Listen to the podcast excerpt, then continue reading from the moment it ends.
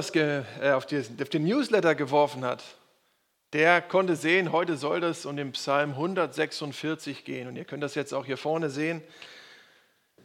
Bei dem Psalm handelt es sich ja um Lieder und Gedichte. Und das ist vielleicht ja nicht jedermanns Sache sozusagen.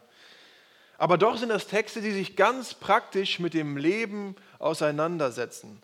Der New Yorker Theologe Timothy Keller schreibt zu dem Psalm, alles, was das Leben mit sich bringen kann, finden wir in den Psalmen. Sie bereiten uns auf jede denkbare geistliche, soziale und emotionale Herausforderung vor, in die wir geraten können. Sie zeigen uns, welche Gefahren wir im Leben begegnen, lehren uns, woran wir uns halten können, welche Einstellung wir entwickeln sollen, wie wir mit Gott über alles reden können und wie wir von ihm Hilfe erhalten, die wir brauchen. Ziemlich dick aufgetragen, könnte man sagen, von dem Herrn Keller. Aber wenn man ihn so hört, dann sind die Psalmen etwas Besonderes. Und so darf man eigentlich auch große Erwartungen haben an den heutigen Text aus Psalm 146. Psalm 146 ist einer der Lob- und Dankpsalmen. Es sind die letzten fünf und 146 der erste davon und ich möchte ihn gemeinsam mit euch lesen. Halleluja, meine Seele lobe den Herrn. Ich will den Herrn loben, solange ich lebe. Ich will meinen Gott loben, solange ich bin. Setzt euer Vertrauen nicht auf die Mächtigen dieser Welt. Sie können euch nicht helfen. Sie hören auf zu atmen und kehren wieder zur Erde zurück, und mit ihnen sind all ihre Pläne gestorben. Doch glücklich ist der, dem der Gott Israels hilft, der seine Hoffnung auf den Herrn, seinen Gott, setzt. Er hat Himmel und Erde gemacht, das Meer und alles, was darin ist. Seine Zusagen gelten für immer. Er schafft den Unterdrückten Gerechtigkeit und gibt den Hungrigen zu essen. Der Herr befreit die Gefangenen. Der Herr öffnet die Augen der Blinden. Der Herr richtet die auf, die verzweifelt sind. Der Herr liebt die Gottesfürchtigen. Der Herr beschützt die Fremden unter uns. Er sorgt für die Waisen und Witwen, aber er vereilt die Pläne der Gottlosen. Der Herr wird regieren für immer und ewig. Jerusalem, dein Gott ist König für alle Zeit. Halleluja. Ich habe diesen Psalm in drei Abschnitte eingeteilt. Und ihr könnt hier vorne sehen, einmal Lobpreis, eine Warnung in Vers 3 und 4 und der Rest des Psalms geht im Grunde um Segnung. Und zunächst einmal Lobpreis. Ich weiß nicht, wie deine Woche so verlief, was so los war. Ich war relativ müde, vieles lief nicht so gut oder hat geharzt. Am Freitag hatte ich irgendwie so Kopfschmerzen. Und einiges war auch unklar, was es jetzt bedeutet, was es heißt, Pandemie Stufe 3, kriege Anrufe und Mails, findet dies statt, findet das statt, wie geht es denn jetzt weiter, welche Veranstaltungen können überhaupt noch stattfinden in den nächsten Wochen. Und zum Predigen habe ich einen Lobpsalm, ein Halleluja-Psalm. Herrlich. Ich habe gedacht, so ein Klagepsalm hätte mir diese Woche besser gepasst. Aber es gibt so Wochen, und das kennt ihr sicherlich auch. Auf der Schwäbischen Alb habe ich mein Jahrespraktikum vom Studium gemacht. Und wir haben uns dort jeden Sonntag um 9.30 Uhr vom Gottesdienst getroffen, um gemeinsam für den Gottesdienst zu beten. Wir tun das hier übrigens auch, allerdings um 8.45 Uhr, aber auch da herzliche Einladung dazu. Und wir saßen dort und jeden Sonntag hat Helmut das Gebet begonnen. Der Mann ist heute, äh nicht heute, dieses Jahr 99 Jahre alt geworden, kommt jeden Sonntag und er betete immer als erstes und zitierte immer ein Vers aus 2 Timotheus 2, Vers 6. Da heißt es, es soll der Bauer, der den Acker bebaut, die Früchte als erster genießen. Was meint er? Der Prediger soll das, was er vorbereitet, doch als erstes genießen und erleben, dass darin Wahrheit steckt und dass er angesprochen ist davon. Und genau das habe ich diese Woche erlebt und ich habe Helmut angerufen. Nach 2014 war ich da. Er hat sich sehr gefreut, dass ich ihm das erzählt habe und dass ich, ja, dass ich das erlebt habe. Und es stimmt im Grunde, was Tim Keller schreibt, diese Psalmen sind alltagstauglich. alltagstauglich. Und so freue ich mich eigentlich, dass ich einen Halleluja-Psalm euch predigen darf. Aber vielleicht kommt ihr ähnlich jetzt hierher und sagt, ja, jetzt so ein Lobpsalm passt mir eigentlich auch nicht so gut. Bist vielleicht unmotiviert, niedergeschlagen, loben, Pff, heute nicht so. Fragst dich vielleicht auch, warum du eigentlich hier bist, warum du hierher gekommen bist oder warum Dinge im Alltag im Moment nicht so gut laufen, wieso es immer wieder Probleme gibt in der Familie, warum ist eigentlich alles dir passiert. So nach dem Motto, hat Gott mich eigentlich irgendwie vergessen? Warum ist die Arbeit so mühsam, das Leben so kompliziert? Warum? Wieso? Weshalb? Herzlich willkommen im Gottesdienst. Schön, dass ihr da seid zum Thema Lobe den Herrn, meine Seele. Lobe den Herrn, meine Seele. So übersetzt nämlich Luther diesen Vers und beginnt damit diesen Psalm. Und es wird deutlich, dass der, wie der Schreiber eigentlich diesen, diesen Psalm beginnt. Er fordert sich im Grunde selbst dazu auf, Gott zu loben. Meine Seele, lobe den Herrn. Tu es. Und vorneweg noch Halleluja. Und Halleluja, das hebräische Wort steht für preist Jahwe, preist den Herrn. So finden wir eigentlich zu Beginn gleich so eine doppelte Aufforderung. Lobe den Herrn. Ja, preist den Herrn. Meine Seele. Es ist irgendwie eine Entscheidung. Der Beter ruft sich selbst dazu auf, hey meine Sohle, lobe den Herrn. Los jetzt. Und es hört sich in meinen Ohren noch ein bisschen nach Überwindung an. Aber der Psalm macht uns irgendwie darauf aufmerksam, dass das Loben auch eine Entscheidung erfordert. Wenn ich nun euch sage, komm, lob den Herrn, dann wird der eine oder andere denken, ja, pff, ja, fühle mich jetzt nicht so danach. Der nächste wird vielleicht aufgrund des Gruppendrucks im Gottesdienst doch einsteigen in das Lob. Aber was wäre das für ein Lobpreis? Wenn man das überhaupt so nennen könnte dann. Und ich stelle fest, es braucht eine Basis, auf der das Lob Gottes aufgebaut ist. Man braucht ein Fundament, einen Grund, auf dem das Lob zu Gott aufgebaut ist. Und drei Gründe liefert uns auch dieser Psalm. Gott ist der Schöpfer. Darum geht es im Vers 6. Gott ist ein für uns Handelnder, ein Erlösender, könnte man auch sagen. Und Gott ist ewig. Und diese drei Punkte finden wir in unserem Text an verschiedenen Stellen. Aber wir finden sie auch, im, wenn wir durch die Bibel unseren Blick schweifen lassen, immer wieder. Im Alten Testament. Gott ist Schöpfer. Er gibt sich gleich im ersten Buch Mose, ganz zu Beginn der Bibel. Es wird beschrieben, wie aus dem Nichts etwas Wunderbares gemacht wird. Ihr kennt die Stelle. Und wenn ich jetzt draußen unterwegs bin mit meiner Frau, sagt sie immer wieder, ach schau mal, der schöne Wald, die bunten Bäume. Vorletzte Woche waren wir auf der hauptamtlichen Konferenz und da zitierte jemand einen deutschen Philosophen, der gesagt hat, jeder dumme Junge kann einen Käfer zertreten, aber alle Professoren der Welt können keinen herstellen. Gott hat die Natur in Perfektion geschaffen. Es ist alles aufeinander abgestimmt. Er ist der Schöpfer. Und diese Aussage zieht sich durch die ganze Bibel. Offenbarung 4, Vers 11.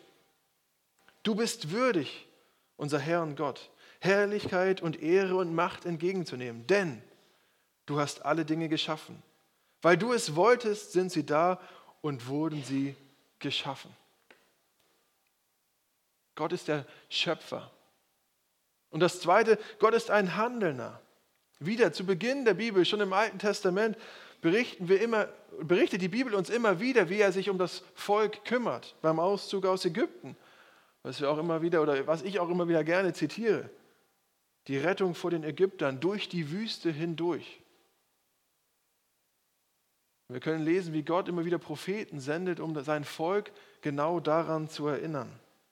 Und der Höhepunkt spitzt sich im Grunde zu im, im Evangelium, wo Jesus, wo Gott selbst für uns eintritt.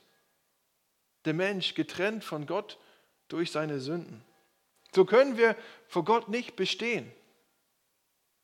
Erst durch Jesus schafft er wieder diese Möglichkeit, weil Jesus uns gerecht macht, dadurch, dass er für uns stirbt, für unsere Schuld. Eine riesengroße Tat Gottes. Und es zieht sich wieder hin bis zum letzten Buch der Bibel, Offenbarung 5, Vers 9. Du wurdest als Opfer geschlachtet und dein Blut hat Menschen für Gott freigekauft. Menschen aus jedem Stamm, aus jeder Sprache und von jedem Volk und jeder Nation. Gott ist ein Handelnder, immer wieder, bis heute. Und der dritte Punkt, Gott ist ewig. Der dritte Punkt, der zum Lobpreis führt, die Anbetung des ewigen Gottes. Diesmal fangen wir hinten an, Offenbarung, letztes Buch der Bibel. Tag für Tag und Nacht für Nacht hören sie nicht auf zu rufen, heilig, heilig, heilig ist der Herr, Gott der Allmächtige, der immer war, der ist und der noch kommen wird. Und das singen in diesem Textabschnitt die Engel. Preisen Gott bei Tag und Nacht. Und wir springen wieder zum Anfang der Bibel, das Volk Israel, was auf dem Weg ist. Und nachdem sie von den Ägyptern gerettet worden sind, erinnern sie sich daran, wie Gott ihnen geholfen hatte und wie das damals auch schon war bei ihren Vätern, als sie noch in Kanaan waren. Nur liegen zwischen dieser Zeit ungefähr 400 Jahre, in der Gott scheinbar nicht an Macht, nicht an Einfluss verloren hat, sondern immer noch der gleiche mächtige Gott ist. Und sie singen ihm dann im zweiten Buch Mose, der Herr wird König sein, immer und ewig. Und ewig ist ein, ein bisschen mehr als das, was wir hier auf der Erde haben. Bei allem, was wir tun, ist er schon da gewesen und wird das auch längst überstehen. Ewig. Drei Gründe, die uns dieser Psalm auch liefert. Er ist der Schöpfer. Er ist ein für uns Handelnder. Und er ist ewig. Und für mich ist das eine Basis, die mich auch immer wieder rausholt aus dem Alltag, aus diesem Gedanken, aus den Sorgen, aus den Herausforderungen, die, an die ich mich immer wieder drehe. Und es ändert die Perspektive zu dem ewigen Gott hin, der handelt und den ich in seiner Natur auch immer wieder erleben kann. Und das führt mich zum Lobpreis. Und wenn wir diese Basis gefunden haben, stellt sich eigentlich die Frage, wie drückt sich dann dieser Lobpreis aus? Im Singen sicherlich, wie wir das auch tun. Im Musizieren.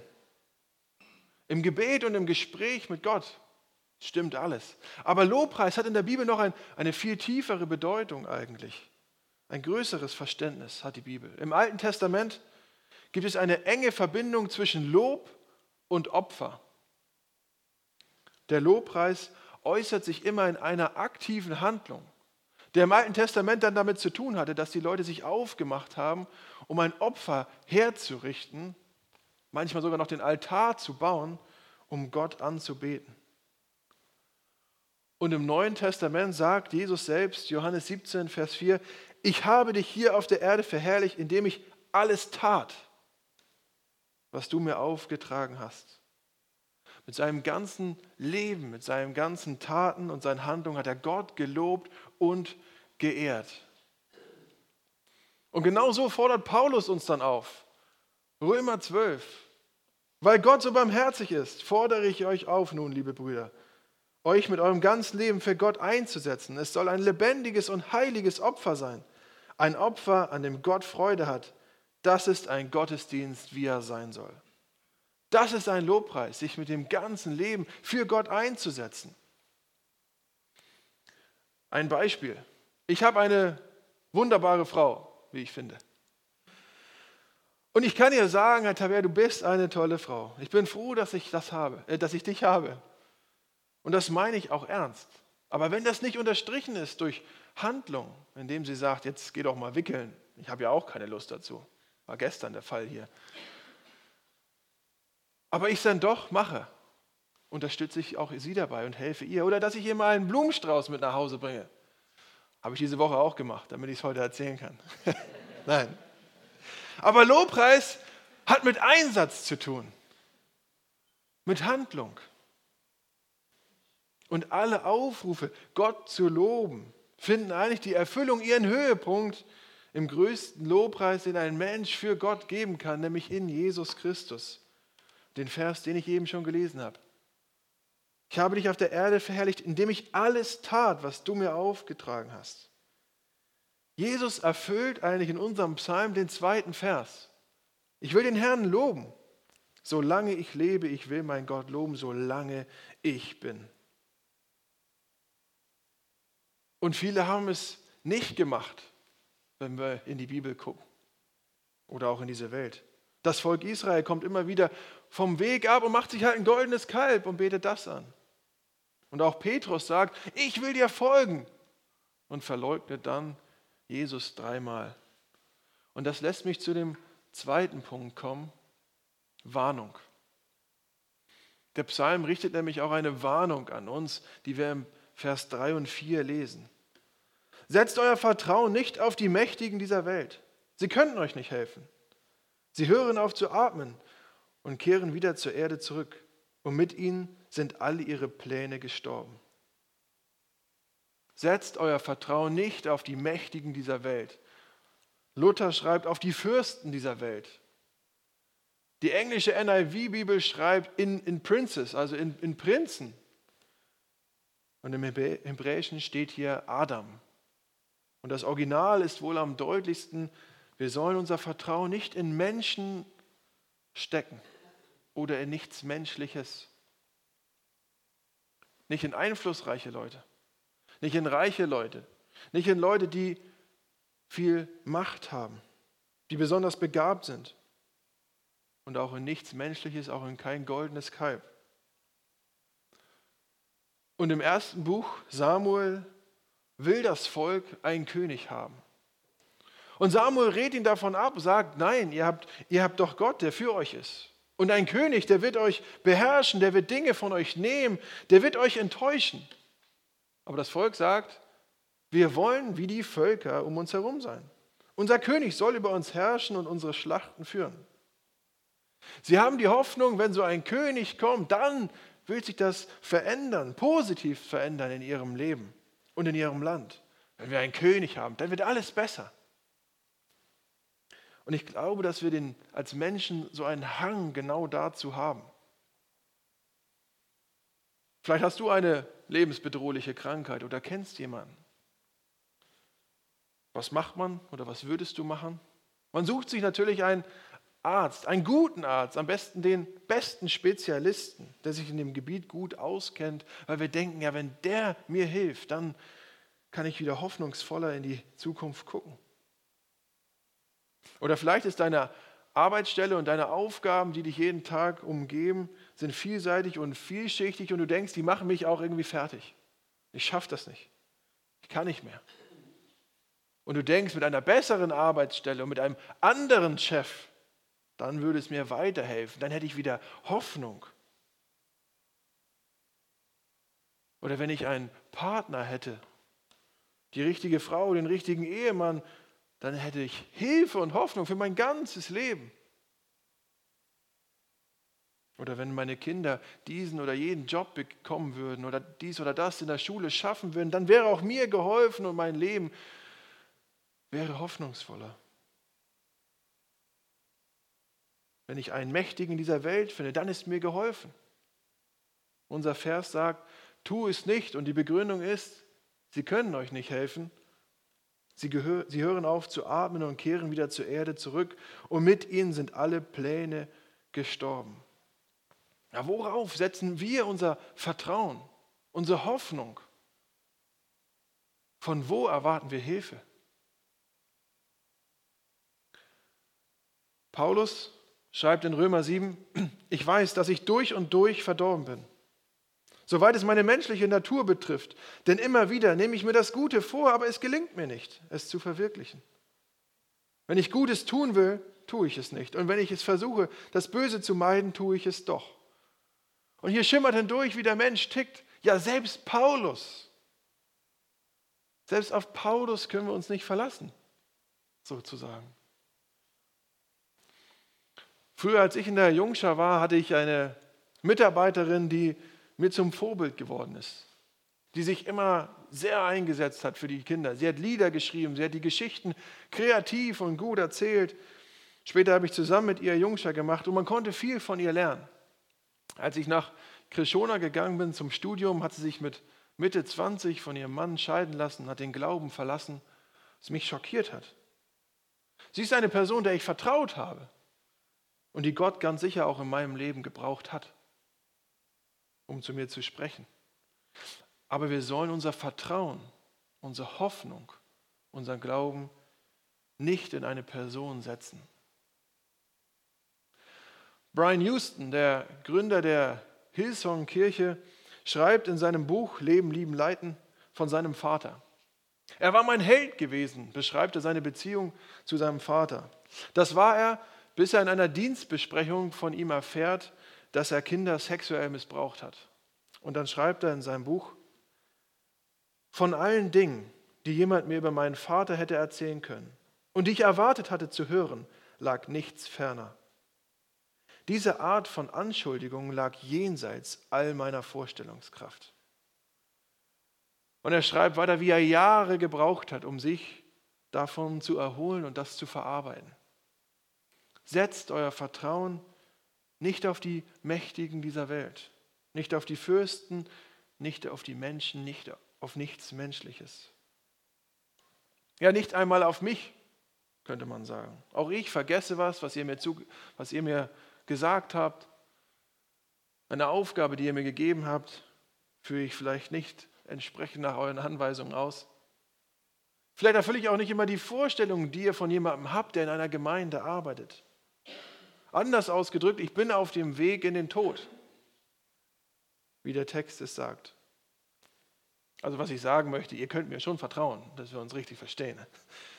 Aber legt euer Vertrauen, eure Hoffnung nicht auf mich. Denn auch ich bin auf dem Weg in den Tod. Der Tod ist zwar besiegt, hören wir immer wieder. Jesus hat den Sieg über den, den Tod gebracht. Aber es gibt ein noch nicht in dem Sinne, dass, dass der Tod nicht endgültig vernichtet ist. Wir sind immer noch in dieser Welt, wo es Sünde, Tod und Teufel gibt, dem ausgesetzt sind. Und erst bei Gott gehören diese Dinge der Vergangenheit an. Und das finden wir in 1. Korinther, einen Abschnitt, der das nochmal zusammenfasst. Denn unser vergänglicher irdischer Körper muss in einen himmlischen Körper verwandelt werden, der nicht mehr sterben wird. Wenn dies geschieht, wenn unser vergänglicher irdischer Körper in unvergängliche himmlische Körper verwandelt sind, dann wird sich das Schriftwort erfüllen. Der Tod wurde verschlungen vom Sieg. Tod, wo ist dein Sieg? Tod, wo ist dein Stachel? Denn die Sünde ist der Stachel, der zum Tod führt. Und das Gesetz verleiht der Sünde ihre Kraft. Wir danken Gott, der uns durch Jesus Christus, unseren Herrn, den Sieg über die Sünde und den Tod gibt. Es ist der Schlüssel in diesem Psalm, auf wen wir das Vertrauen, den Glauben, die Hoffnung setzen. Nämlich auf den Schöpfer, auf den, der hilft und der ewig ist. Ihm gebührt der Lobpreis. Ihm gebührt es, dass wir ihm dienen. Und so kommen wir zum kurzen letzten dritten Punkt, Segnung. Ich lese uns nochmal die Verse 5 bis 10. Doch glücklich ist der, dem der Gott Israels hilft, der seine Hoffnung auf den Herrn, seinen Gott setzt. Er hat Himmel und Erde gemacht, das Meer und alles, was darin ist. Seine Zusagen gelten für immer. Er schafft den Unterdrückten Gerechtigkeit und gibt den Hungrigen zu essen. Der Herr befreit die Gefangenen. Der Herr öffnet die Augen der Blinden. Der Herr richtet die auf, die verzweifelt sind. Der Herr liebt die Gottesfürchtigen. Der Herr beschützt die Fremden unter uns. Er sorgt für die Waisen und Witwen, aber er vereitelt die Pläne der Gottlosen. Der Herr wird regieren für immer und ewig. Jerusalem, Steinen, Wiesental, Dein Gott ist König für alle Zeit. Halleluja. Und in dieser Welt sind wir noch auf dem Weg in den Tod. Wir haben das gehört. Wir sind Herausforderungen ausgesetzt, die uns immer wieder das Leben schwer machen. Und vielleicht war deine Woche nicht gut. Vielleicht auch der ganze Monat nicht. Und vielleicht ist das ganze Jahr nicht so gut gelaufen und anders, als du es dir vorgestellt hast. Aber die, die ihre Hoffnung auf den Herrn setzen, denen gelten diese, diese Aussagen, die wir gelesen haben. Wenn du dich unterdrückt fühlst, wird Gott Gerechtigkeit herstellen. Und wenn du hungrig bist, dann wird Gott dir das Essen geben, das du brauchst. Und wenn du dich gefangen fühlst, gefangen in Sünde, will Jesus dich befreien. Und wenn es um dich dunkel ist und du weißt nicht, wie es weitergehen soll, wo das Licht am Ende des Tunnels ist, dann wird Gott dir aber auch die Augen öffnen. Und wenn du verzweifelt bist und nicht weiter wirst, weißt, wird er dich aufrichten. Und diese Zusagen Gottes werden sich vielleicht nicht unmittelbar erfüllen, aber sie werden sich doch in Ewigkeit erfüllen. Und das soll unsere Hoffnung sein. Und deshalb können wir einstimmen in das Lob Gottes, egal wie unsere Umstände eigentlich sind.